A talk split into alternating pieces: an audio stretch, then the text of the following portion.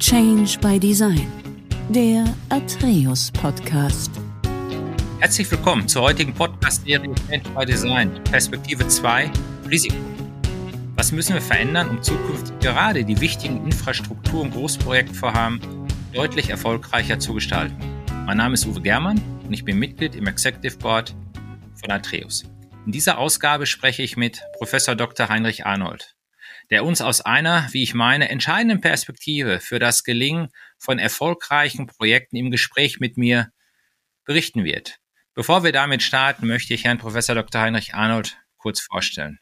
Heinrich, wir kennen und schätzen uns schon seit einigen Jahren, von daher wäre alles andere äh, wenig äh, zielführend und einfach auch nicht authentisch, wenn wir uns nicht beim Vornamen anreden würden. Ich freue mich sehr, dass du für den heutigen Podcast äh, zur Verfügung stehst. Professor Dr. Heinrich Martin Arnold ist ein deutscher Topmanager und war bis zum 1. Februar 2019 CEO der DTCon International. Vorher war er Leiter der Telekom Innovation Labs des Forschungs- und Entwicklungszentrums der Deutschen Telekom AG mit den Standorten in Deutschland, USA und Israel. Während seiner Zeit bei der Deutschen Telekom hat er im Wesentlichen auf zwei Schwerpunkte hin sich ausgerichtet. Zum einen bei der DTCon auf die Transformation der DTCon und während der Zeit ähm, in seiner Verantwortung als Leiter der Telekom Innovation Labs auf den Aufbau von Ökosystemen und Netzwerken in Israel und in den USA. Venture Building war darüber hinaus eine weitere Geschäftsaktivität, die wir dann auch in wesentlichen Bereichen ähm, gemeinsam miteinander äh, gemanagt haben. Also demzufolge äh, ist Heinrich Arnold einer der profiliertesten Innovation Manager äh, in Europa, in Deutschland. Aber wir sprechen jetzt ja hier nicht um oder über Innovation, sondern es geht ja darum, erfolgreich und komplexe Projekte letztendlich äh, zu managen und das aus einer Risikoperspektive in der Form zu betrachten. Heinrich, was verbindest du mit einem Großprojektvorhaben? Ganz spontan, was kommt dir in den Sinn, wenn du über Großprojektvorhaben nachdenkst? Immer zwei Sichten. Das eine ist natürlich das Volumen. Das heißt, wenn wir von Milliardeninvestment sprechen, dann ähm, ist ganz klar, dass, dass man dort über Vorgehen und über Herausforderungen spricht, die Spuren hinterlassen.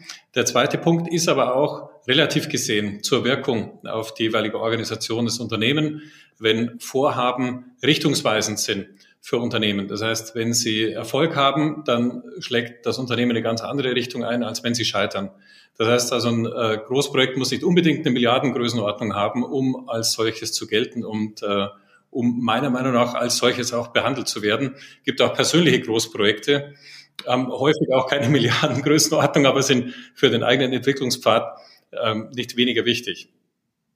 Sehr schön. Ja.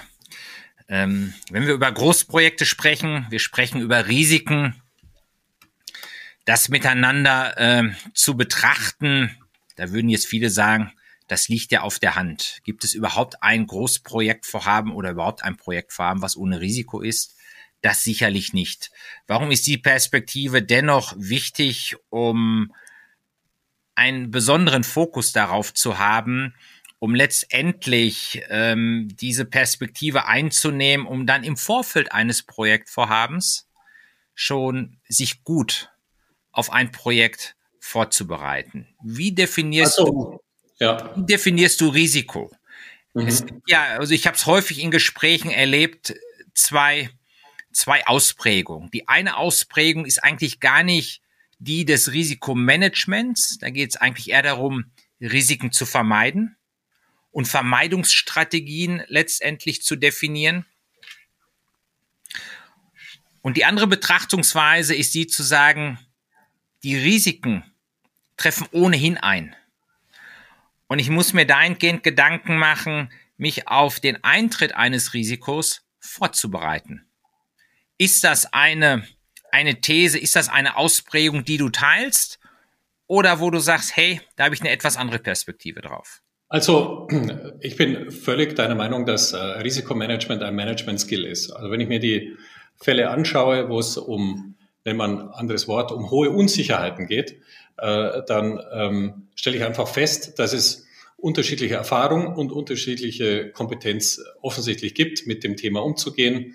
Ähm, lege ich, habe ich entsprechendes Handwerkszeug an der Hand, Transparenz reinzubringen, weiß ich, wie ich ähm, für Unwägbarkeiten mich vorbereite, wie ich grundsätzlich organisiere und ähm, weiß ich, wie ich dann entsprechend der ähm, Erstbestandsaufnahme die Situation richtig und, und umsichtig aufsetze. Die also hilfreichste, hilfreichste Geschichte ist sicherlich zu sagen, äh, man muss mit, mit Unsicherheit umgehen. Was zu oft, äh, was wir zu oft sehen, ähm, ist, dass man sagt, aufgrund der Vielzahl der externen Einflussfaktoren blende ich die einfach aus und gehe mal davon aus, dass ich ähm, ähm, einen Ansatz wähle, der in der Vergangenheit schon gut ging, den ich dann normiert durchführe. Das ist äh, in, in einem Teil von Fällen richtig.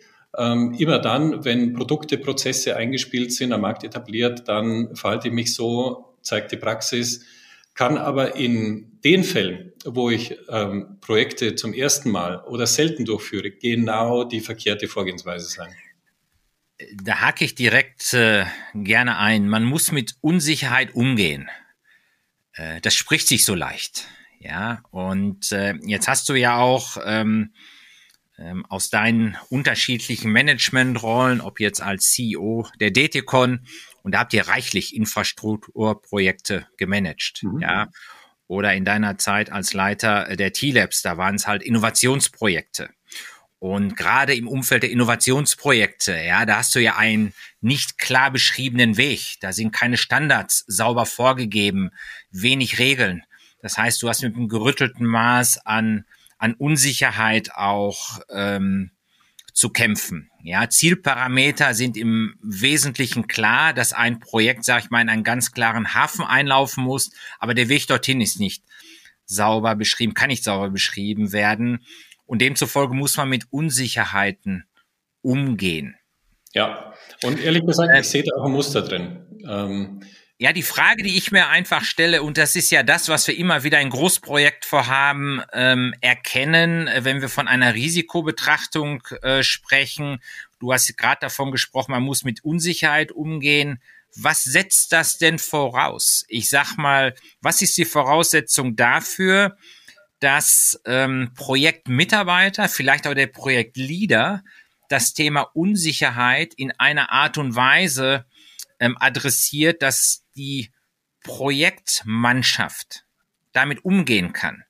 Und äh, wir haben es ja immer wieder in verschiedenen Projekten auch miteinander diskutiert, dass das Thema Eigenverantwortung auch ein ganz wesentlicher Faktor ist. Äh, wie ist deine Perspektive darauf? Ja, also erstmal die Frage, von was sprechen wir eigentlich? Äh, wir sprechen von äh, Großprojektvorhaben wie Ansiedlung von Tesla in Grünheide, äh, Zum Beispiel. Ansiedlung von Intel in Magdeburg, äh, dem Bau einer Stromtrasse von Nord nach Süd.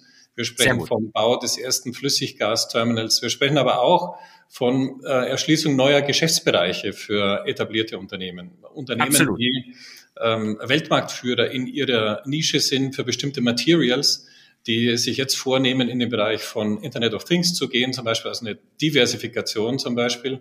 Oder wir, wir sprechen von äh, eine Erschließung neuer Regionen, also von, von Dingen, die in der Form nicht so oft, ähm, auf jeden Fall noch nicht von der Organisation in der Form gemacht äh, worden sind und man auch ähm, gut dran tut, nicht danach zu suchen, Referenzfälle ähm, in den Bereichen zu finden, wo, wo es um Wiederholgenauigkeit geht, wo es, wo es darum geht, äh, Dinge so oft wie möglich exakt nachzuvollziehen.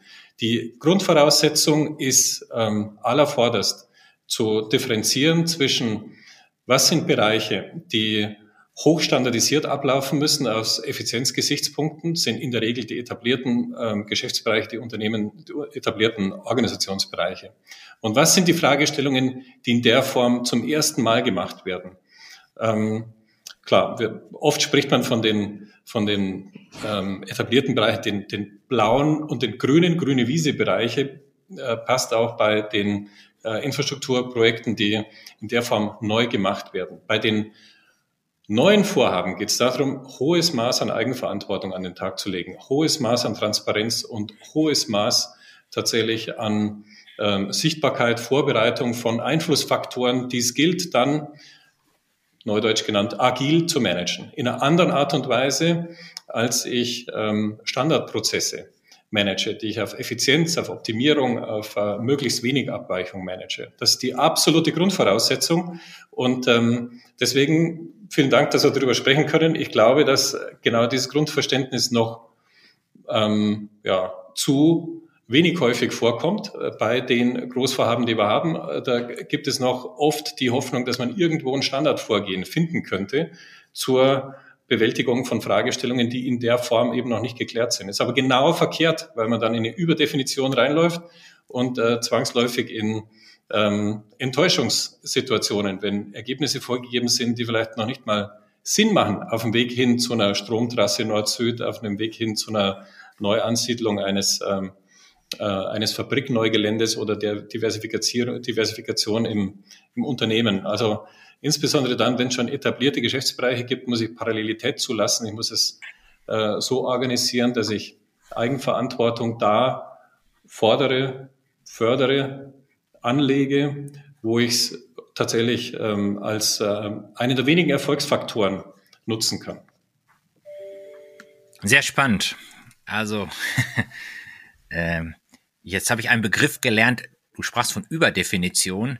Ich, äh, ähm, ich finde das ähm, eine wirklich ähm, ähm, gute Beschreibung für das, was in nicht seltenen Fällen passiert, was wir, auch wir immer wieder äh, beobachten, dass man äh, am Anfang versucht, mit einer Wahnsinnsakribie etwas vorherzusehen, was man nicht vorhersehen kann.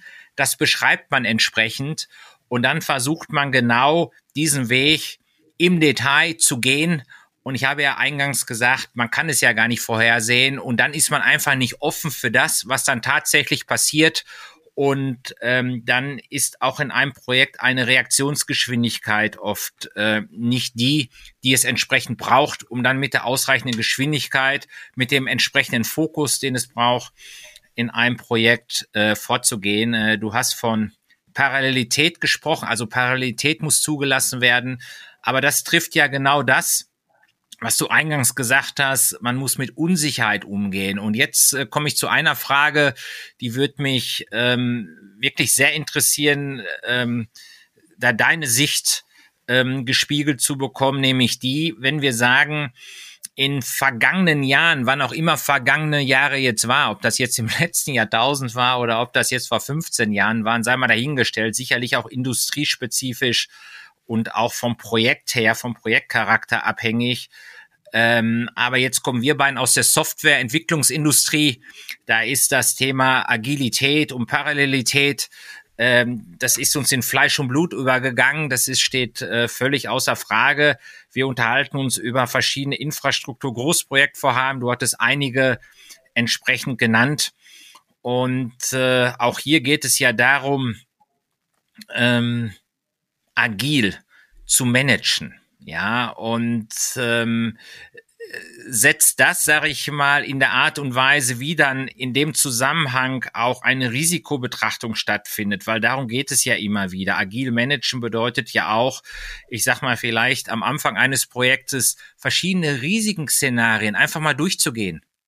Risiken zu beschreiben, die eintreten werden, davor auch ein Stück weit, ich sag mal, über Transparenz, äh, Ängste ein Stück weit herabzusetzen, um sich dann Gedanken zu machen, was sind dann probate Lösungsszenarien, um hier ähm, erfolgreich zu sein in einem solchen Projekt. Ähm, ja.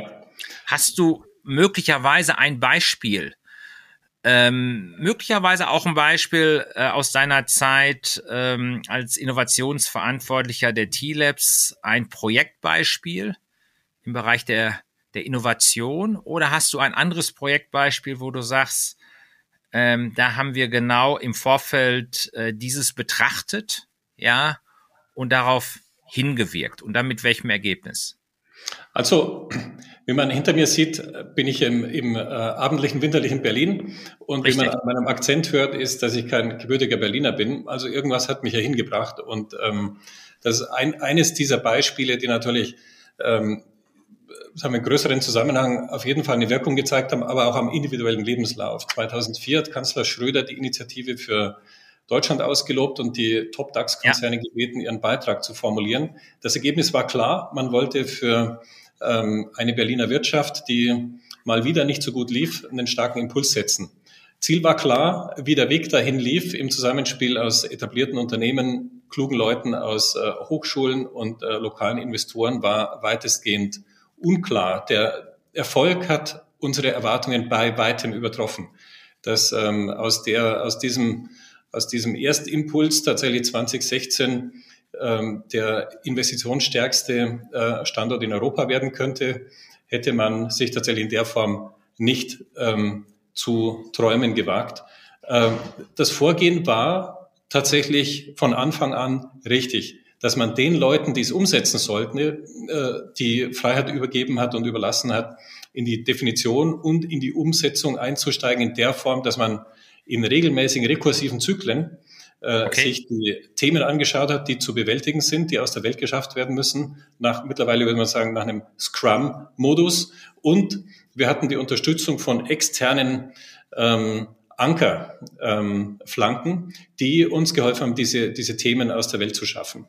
Ich erkenne dieses Muster an verschiedenen Stellen wieder tatsächlich.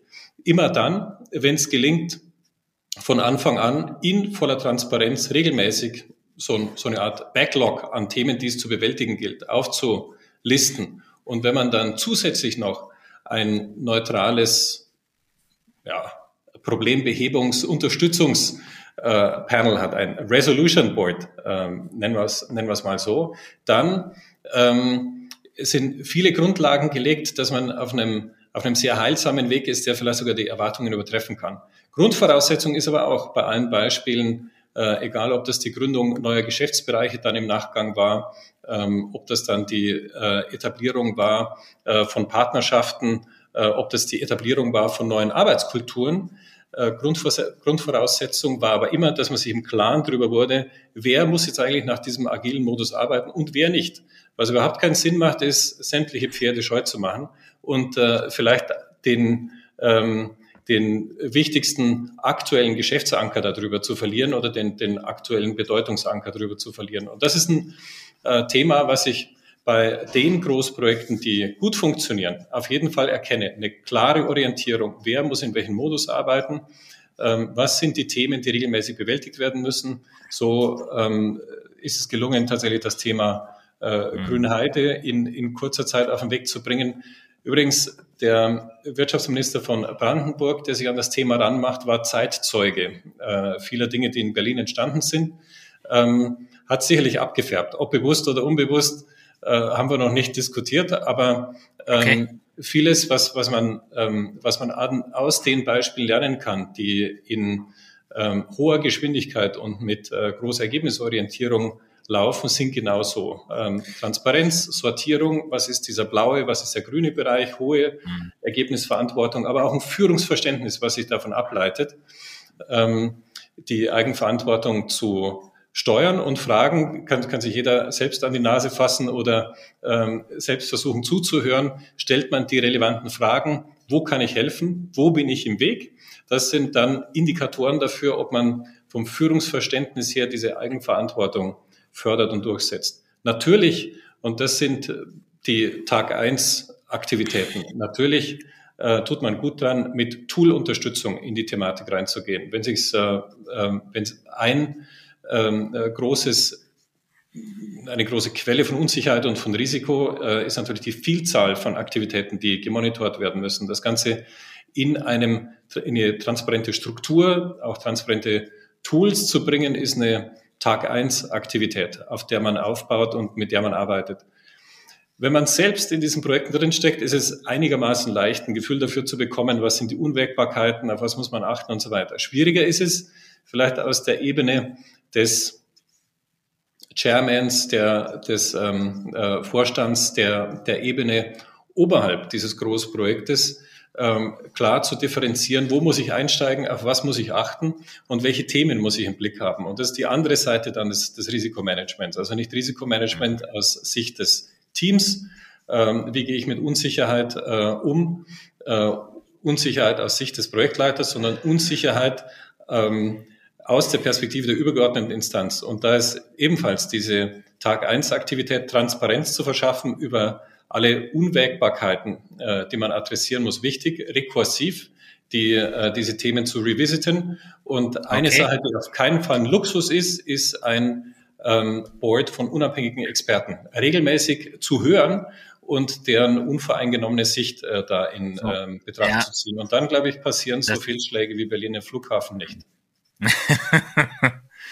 Sehr schön, ja. Ja, in Berlin raucht's. Das sieht man ja auch bei dir im Hintergrund. Es ist nicht der Berliner Flughafen, der ist ja mittlerweile im Betrieb. Und, der Blick nach, äh, der Blick nach Westen hinter mir, ja, genau. Ja, ja. Und man kann diesen ja auch äh, mittlerweile äh, gut nutzen. Ähm, aber auf dieses Projekt äh, vor möchte ich jetzt nicht näher äh, reflektieren und eingehen, sondern vielmehr auf das, was du gerade noch mal zum Ausdruck gebracht hast, ähm, was meines Erachtens auch tatsächlich ein ganz, ganz wesentlicher Faktor ist, auch wenn er so selbstverständlich klingen mag, ist schlichtweg Transparenz ja, dass man es schafft, in einem komplexen Projektvorhaben Transparenz zu schaffen, wo die Informationsdarstellung, das ist für mich nochmal ganz wichtig, nachvollziehbar ist. Ja, wo man das, was an Informationen dargelegt wird, dass das in einer Projektroadmap in verschiedenen Workstreams auf unterschiedlichen Projektmanagement-Ebenen nachvollziehbar ist und dass das am Ende des Tages auch Orientierung schafft und das ist natürlich auch ein Führungsverständnis, was in der Form sicherlich ähm, vorhanden sein muss. Also da noch ein Wort dazu, äh, gerne. zu Strukturen. Ähm, was, was ich jetzt äh, in einigen Projekten, die ich mit Energietransformation äh, gesehen habe, ja, das äh, gesehen habe, ja. äh, ist etwas, was mich an ein, an ein Mühlebrett äh, erinnert. Das sind verschiedene Aktionspfade und an den, an den Schnittpunkten ja. gibt es äh, tatsächlich Zustandsfarben. Ähm, genau. Klar, grün, gelb, rot. So was hilft unglaublich. Wichtig ist aber vom Grundverständnis her, dass ich dieses dieses Mühlebrett kann sich wöchentlich ändern. Immer dann, wenn ich auf neue Themen stoße, kann die Farbe anders werden. Das ist die erste, erste Sache, habe ich so ein so, so, ein, so, ein, würde man sagen, so eine Landkarte der, der wichtigsten Unsicherheiten, was sich auch verändern kann, verändern muss über die Zeit, sinnvollerweise.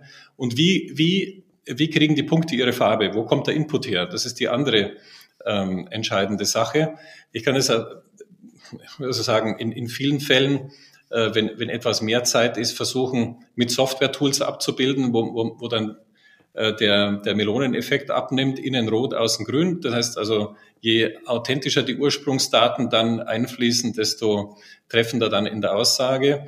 Oder ähm, wenn ich tatsächlich händisch ähm, gefilterte und weitergegebene äh, Information bearbeite, muss ich sicherstellen, dass ich irgendwo einen Rückkanal habe hin zur authentischen Ursprungsinformation. Und da kommt wieder dieses ähm, äh, Zusatzboard oder die, dieser Zusatzanker mit ähm, unabhängigen Dritten ins Spiel, die äh, dafür sorgen, dass die Punkte äh, nicht auf dem Weg aufs Brett dann immer grüner werden. Der andere Punkt, den ich da noch anbringen will, ist, äh, man hat es bei Großprojekten naturgemäß immer mit verschiedenen äh, Grundverständnissen, Kulturen, Absichten zu tun. Ein lustiges Beispiel, was wir uns gerne erzählen, ist ja der Umstand Briefpapier. Man, man ähm, will dem anderen Projektpartner eine Freude machen, setzt das gemeinsame Projektlogo aufs Papier und ist, ist dann überrascht, dass der Projektpartner sich Sorgen macht über Urheberrechte, Copyright dieses Logos und das überhaupt nicht förderlich findet, zeigt, wie unterschiedlich die Vorgehensweisen in äh, Projekten grundsätzlich sind und ähm, zu vermeiden, dass man Konflikte im Zweifel über die Presse austrägt, äh, würde ich auf jeden Fall immer jedem Großprojekt ein Res Resolution Board durch unabhängige Dritte empfehlen. Sehr schön.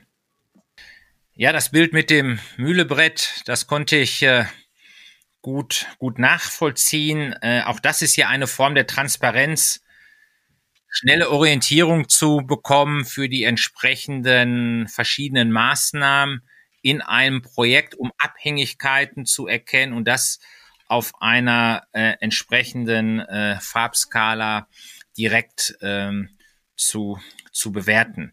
Ich würde ganz gerne nochmal auf einen Aspekt eingehen, den du auch immer wieder äh, dargelegt hast. Du sprichst so gerne von einem externen Anker.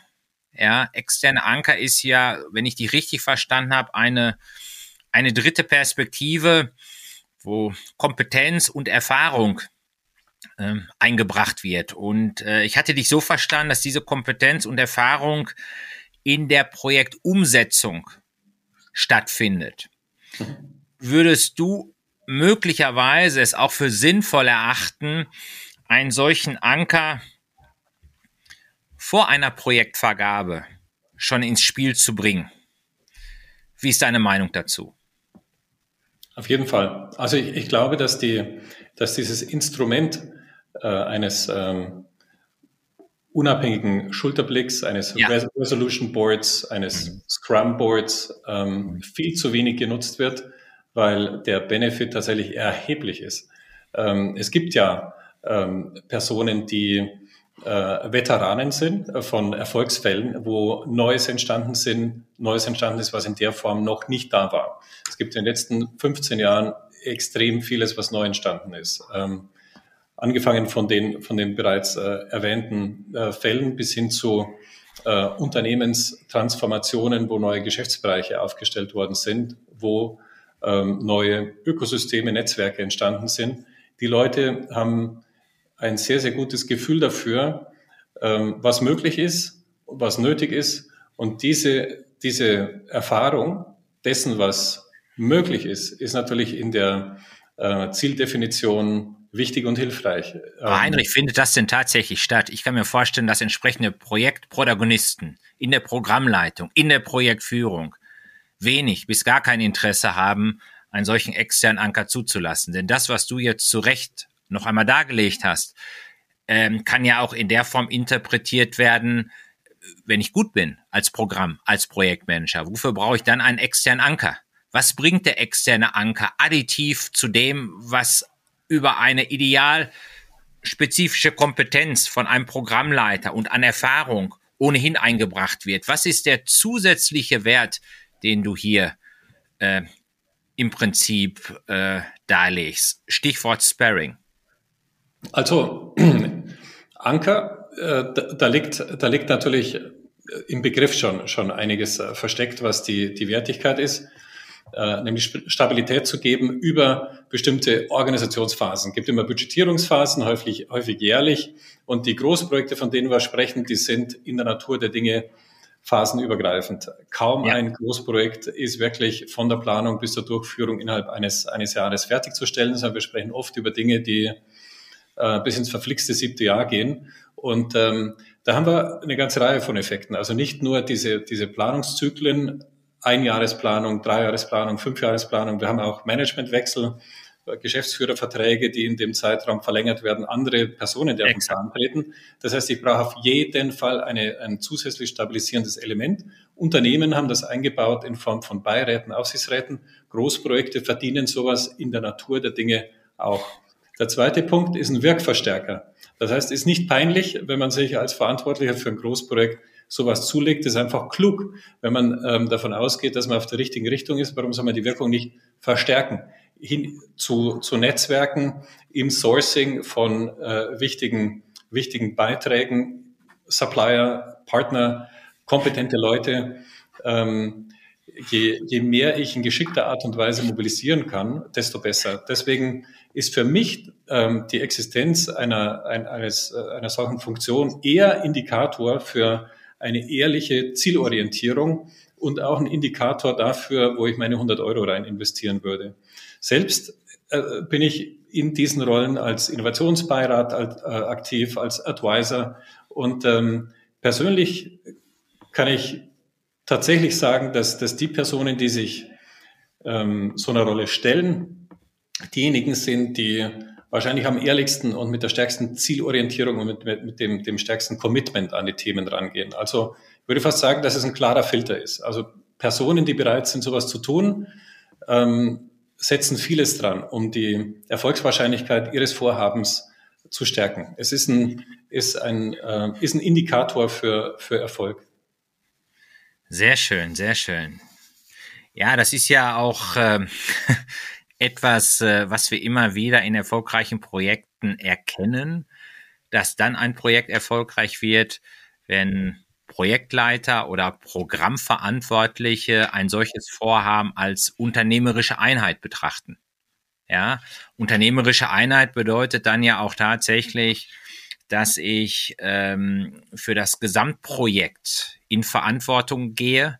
Und wenn ich das mache, dann setze ich das auch bei den weiteren Projektmitarbeitern voraus. Ja, und äh, habe dann hohes Maß an Sensibilität dafür, das hast du auch nochmal zum Ausdruck gebracht, ähm, an Selbstreflexion, um letztendlich auch ähm, einzubringen und das auch zu hinterfragen. Wo stehe ich möglicherweise im Weg? Wo muss ich mich zurücknehmen?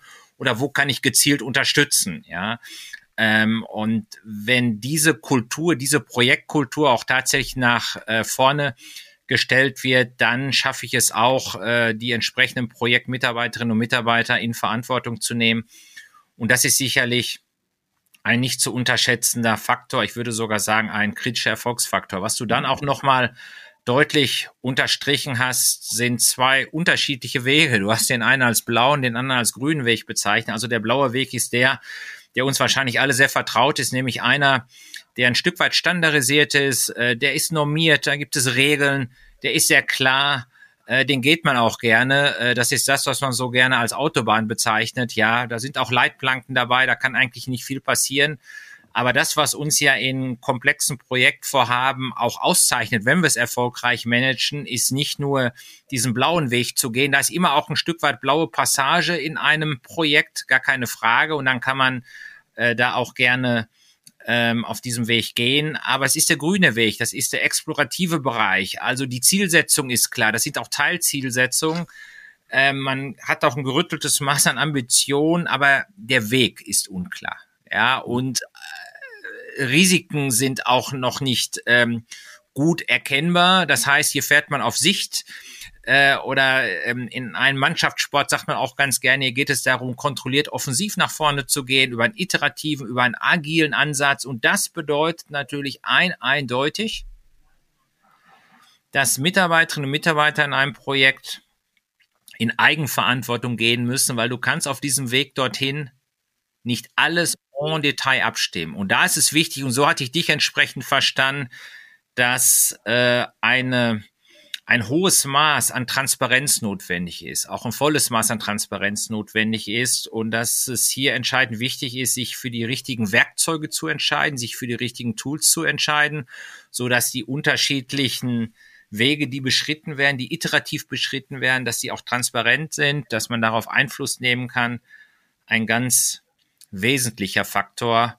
Und der externe Anker ist so etwas, ich drücke es mal mit meinen Worten aus, der bietet einem die Möglichkeit, sich so ein Stück weit zu reflektieren, die Projektvorgehensweise zu reflektieren, sich Rat einzuholen. Und du hast es als Wirkverstärker dann auch nochmal bezeichnet. Und das ist sicherlich ähm, sehr zutreffend, denn wenn ich Bestätigung finde für meinen Weg und ich bin selbst vielleicht noch leicht zögerlich gewesen, dann gehe ich natürlich mit einer ganz anderen Power, mit einer ganz anderen Geschwindigkeit diesen Weg weiter. Das heißt, wenn ich da überhaupt noch einen Zweifel hatte, dann habe ich den über einen solchen Prozess ein Stück weit äh, ja verringert. Ja, ganz, ganz spannend. Ich glaube, wir beiden könnten uns noch eine ganze Zeit über die Risikoperspektive für erfolgreiches Projektvorgehen in komplexen Strukturen unterhalten. Ich möchte mich an dieser Stelle ganz herzlich bei dir bedanken, Heinrich. Das hat mir viel Spaß gemacht. Wir werden uns auch in Zukunft äh, darüber äh, intensiv auseinandersetzen. Darauf freue ich mich jetzt schon. Ich ähm, hoffe, dass es den Zuhörern genauso gefallen hat, wie ich den Dialog als sehr wertvoll erachtet habe. Ich möchte nunmehr mich nicht nur beim Heinrich Arnold nochmal ganz herzlich für seinen Beitrag bedanken, sondern auch darüber hinaus einen Ausblick geben auf äh, den zukünftigen Podcast. Äh, in dem Fall gehen wir nicht über eine Risikoperspektive auf die Fragestellung, was muss verändert werden, um Infrastrukturprojekte deutlich erfolgreicher zu gestalten, sondern wir schauen von der Führung, von der Kommunikationsperspektive auf diese Fragestellung und auch zu diesem Dialog habe ich einen sehr, sehr interessanten und spannenden Gast. In dem Zusammenhang sage ich äh, herzlichen Dank, auf bald und bis dahin. Und Heinrich, wir sehen uns. Bis dann. Tschüss. Bis.